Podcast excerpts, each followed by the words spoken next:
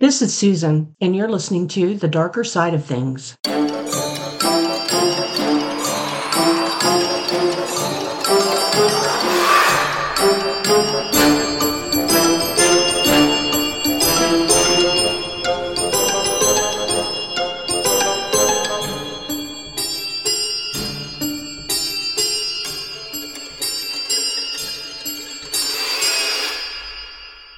Hello, hello. Welcome back to the darker side of things. Again, I'm Susan. Just a little update on my brother. Uh, his surgery went well, and um, his leg is uh, much better.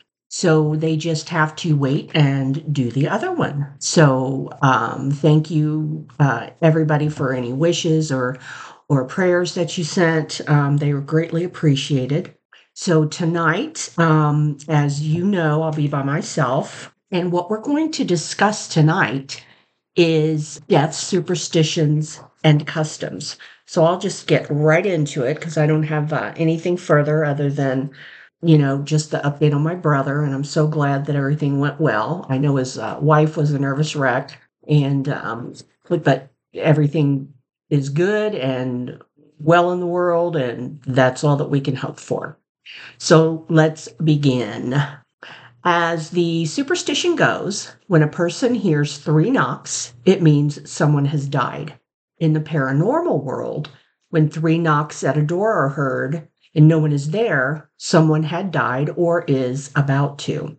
Normally, these knocks are heard prior to someone's death. They are seen as an omen or a harbinger. In other words, you have what's referred to as the three knocks of doom. That sounds pretty ominous. The Scots and Irish have traditions that when you hear three knocks on a door or three taps on a window, heard at regular intervals lasting for about two minutes, this means death. For the Native Americans, they believe that when the thumping of a stick on the ground three times is heard, this also means someone will die. Uh, so I'm starting to sense a trend here. These superstitions are also heard in Arab and Jewish traditions. Yet in Africa, the Yoruba religion, and I apologize if I pronounced that incorrectly, of Orisha has a folk tale that contains three brothers that are destined to become oriates or high priests in their religion, but must complete certain tasks first. The two older brothers, who are impatient, do not follow these guidelines and become jealous of the youngest brother who does. As a result, he becomes an orate before they do. They become so enraged at him that they kill him over it. Later, they hear three knocks on the door.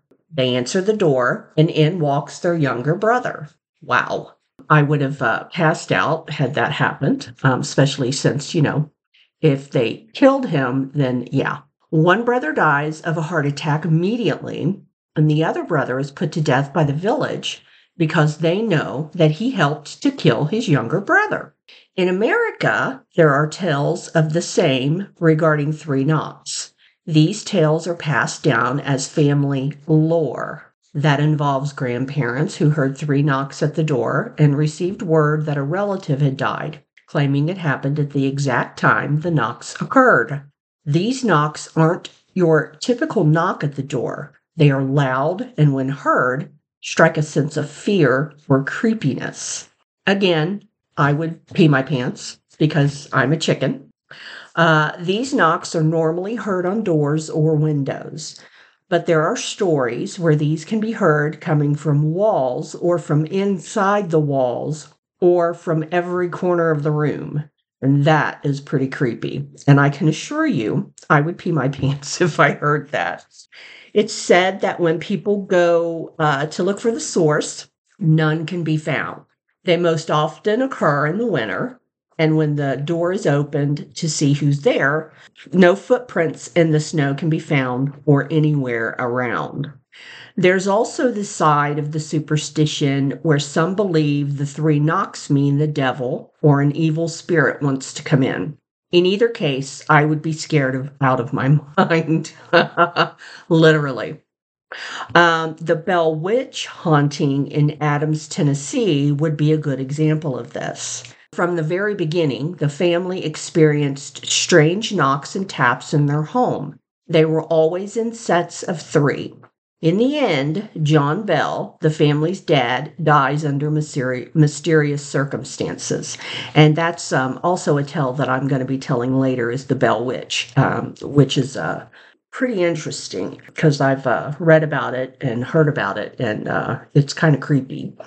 Anyway, back to our tale for today. Superstitions exist for a reason. Those reasons are rooted in real life experiences. To hear three knocks was meant to prepare you for the news of death. One variant is the receiving of bad news, often of death, will be received either in three days, three weeks, or three months. The knocking heard prior is the variable and is then connected when the death occurs. So we're going to move on to um, Victorian death customs and superstitions. During the 19th century, early 20th century, both American and Europeans' death customs were sometimes odd in nature. One custom that's considered to be creepy by today's standards was the post mortem photo, also known as the memorial portraiture. What that means is shortly after death, a photograph was taken of the deceased. This practice was common for middle class. It was a way for the families to remember their loved ones. Personally, but this could be because I live now rather than then, I find this so distasteful.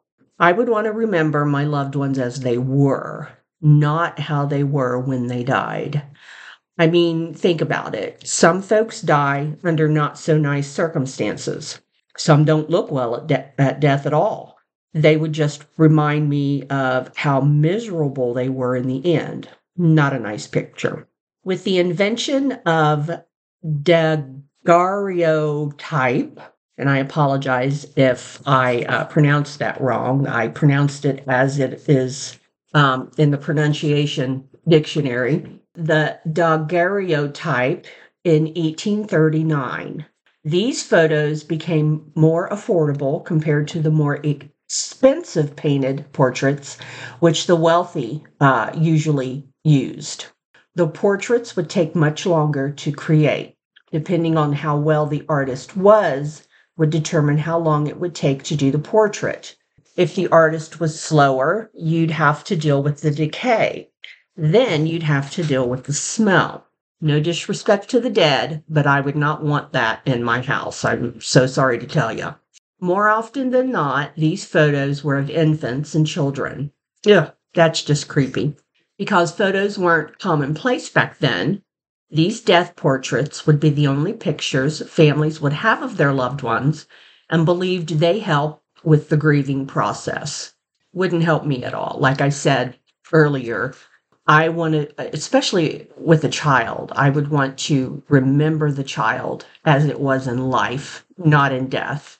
Another common practice was what's called wakes or waking. This means someone was supposed to keep watch over the deceased until they were buried. Most wakes lasted three to four days in order to provide adequate time for out of town family to travel to the funeral. Wakes or visitation are still very common today. Visitation uh, is usually held one or two nights prior to the funeral, where everyone comes to the funeral home to view the loved ones, and usually lasts a couple of hours. Wakes are held after, where everyone brings a covered dish, or uh, it's catered to the home, depending upon you know what you want to do with that, to the home of the loved one, and everyone celebrates the life of the deceased depending on who would need to travel in from out of town, usually determines what day the visitation slash funeral would be held on. Standard time in the funeral home for preparation is anywhere from three to five days. Then the visitation slash funeral is held. At least that's my understanding of it all. Some cases are quicker, some are longer, just depends upon the situation. Wakes originated from a practice that was considered safeguard time was allotted to determine whether the deceased was really dead and not in a coma. Makes sense if you ask me. The fear of being buried alive was closely related to the wakes. Unfortunately, it wasn't unheard of for people to be buried alive back then. They didn't have the tools or knowledge they do today. So, believing someone was dead when they are actually or were actually in a coma did happen. Sad, but true. To combat this, coffins were made with a safeguard. A bell was installed at the gravesite with a chain attached and placed inside the coffin. If the person wasn't actually dead, they could ring the bell and be heard. The expression saved by the bell derived from this practice. Creepy, right? Yeah. Grave robbery was also common in the era, mostly due to the medical profession needed corpses to use for their study and dissecting young doctors were often the culprits. Apparently, back then, there was a very real threat that when you died, your corpse was up for grabs, for lack of a better phrase. The public took to brick- bricking over graves in order to protect their loved ones. Other customs that were often practiced during the Victorian age were curtains being drawn and clocks stopped at the moment the person died. Mirrors were also covered in crepe or veiling so the deceased couldn't become trapped in the looking glass.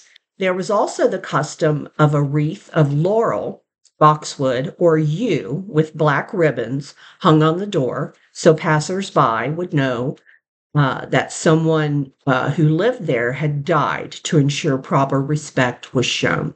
Candles and flowers were used to mask odors due to the corpses were usually kept in the home until the, you know, the funeral or the burial. And this was, of course, before embalming became common. Also, during this era, the dead were carried out of the home feet first to prevent the deceased from looking back, which might entice someone else in the family to follow them into death. Family photos were placed face down to prevent family members or close relatives of being possessed by the deceased spirit. Wow, these are some pretty intense uh, customs and, and superstitions, if you ask me. Lavish meals were often served after, also known as the wake nowadays. The color black was worn as a sign that someone was in mourning. However, the color white was used for the funeral of a child, which included white gloves, white ostrich plumes, exactly what you think they are ostrich feathers. I did not know that, and white coffins. For me, I think this would be meant to show innocence. In cemeteries, the majority of the graves has the deceased laid out with their heads to the west and their feet to the east. This custom can be linked all the way back to pagan sun worshippers, but is more commonly associated with the Christian belief that judgment will come from the east. As a Christian, this is the first time that I had ever heard of that custom. Also, during this era, Americans and Europeans believed that meeting a procession head on was bad luck. It was recommended they turn around if they saw one approaching. If they couldn't, they were supposed to hold on to a button until the funeral cortege passed. A clap of thunder meant the deceased reached heaven, or if it rained on the funeral procession, the deceased would go to heaven. To smell roses meant someone was going to die. Now, that I find a little weird because roses, as everybody know knows, is uh, probably the, the most popular of the flowers, and they smell quite good. So that makes you think that, you know, when your husband or your boyfriend or um, whomever sends you a bouquet of roses now, um, you're going to be like, um, I don't know if I really want these because, according to some superstitions, um, to smell these, somebody's going to die. So, you know, you can take them back. If you saw yourself in a dream, your death was sure to follow. If a sparrow landed on a piano, someone in the, in the home was going to die. If a picture fell off the wall, someone close to that person would die. You shouldn't wear anything new to a funeral either, especially shoes. No explanation as to why, though. I did do um, a search on this and found nothing that explained it. With that, um, just these few things here, I am just baffled and uh, curious as to what you were allowed to do for a funeral way back when. Some of these make sense, but some of them don't. Not all funny subject, but you gotta laugh. The hoot of an owl and a single snowdrop in a garden foretells death. If a bird crashes into a person's window or pecks at the window, that indicated a death. Large drops of rain meant there was a death. See, these are just, I mean, these are things that happen all the time. So, how can you avoid it? Goodness. To spill salt meant you had to throw a pinch uh, over your shoulder to prevent death. If it rains into an open grave, it meant another family member was going to die. And lastly, you should never speak ill of the dead because they will uh, come back to haunt you or haunt the person uh, or try to bring them bad luck. Now we are coming to ships myths. The technologies of today leave little room for error when it comes to sailing the high seas. But that wasn't always the case. For centuries, the loss of ships and lives was common due to all the risks that were involved, obviously, with maritime travel. So, for sailors to have superstitious practices was an understatement, and they held to those beliefs strongly. So much so that if they held to those beliefs faithfully, it would greatly increase their chances of a successful trip. Most of those superstitions have been set aside today, but some are still practiced, mostly out of tradition rather than belief. And here is just a few. Whistling at sea was a no no because it was believed that to whistle would stir the winds, causing a storm. Some of these are just funny. Sailors didn't throw stones into the sea either. To do so was considered to be disrespectful and believed the action would cause a storm. Cats were a welcome addition to sea travel way back when. It was believed they could predict the weather. Hmm, a cat that can predict the weather. Wow. To approach the men meant good luck. To approach, then retreat away meant bad luck. How that was a prediction of the weather um, has left me scratching my head. I, ha- I have no idea. If a cat was seen licking their fur against the grain, it meant a hailstorm was imminent. If the cat sneezed, rain was on its way. And if the cat was frisky, the wind was going to pick up. It was also believed that cats could incite storms with magic from their tails. And contrary to the belief that black cats were bad news, they were actually considered to be good luck on a ship. You weren't supposed to clap your hands on board, as that would bring thunder. Umbrellas weren't allowed on board either, because that was just tempting fate. Many superstitious practices were followed in order to avoid bad luck.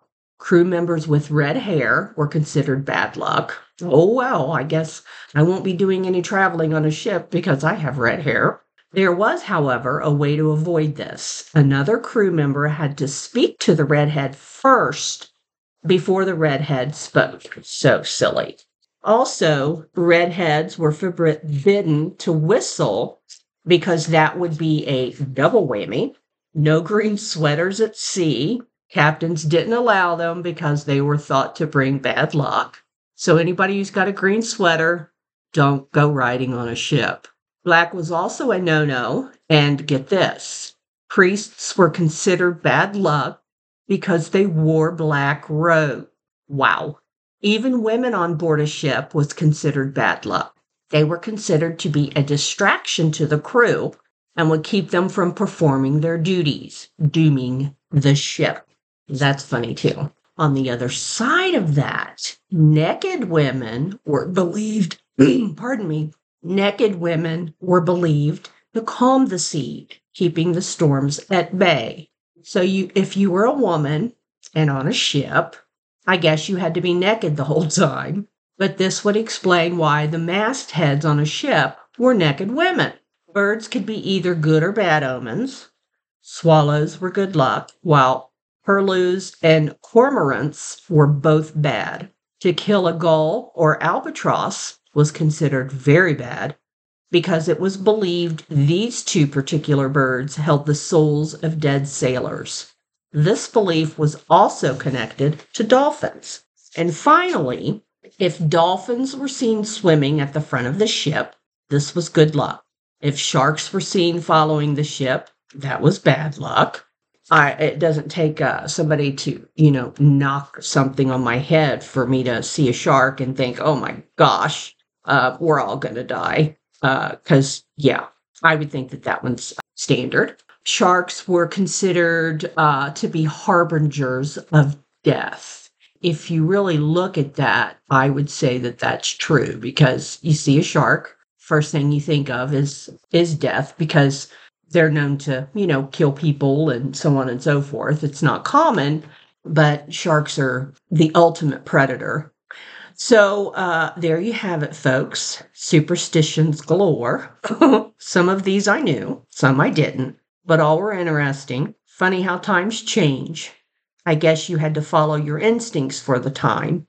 Some of these were quite strange and some made sense. So, what are your thoughts? Let us know. We'd love to hear. You can also send us your stories to tell, those are the best. And you can send them to our Facebook page at the Darker Side of Things podcast. Um, we now have a Twitter, and that is at Susan Rod 6965. And also on Instagram, the Darker Side of Things pod. You can also uh, email us at the darker side of things, the number one, at gmail.com. We thank you for listening. Stay safe and stay away from the rabbit holes. They are dark and they are deep. Bye.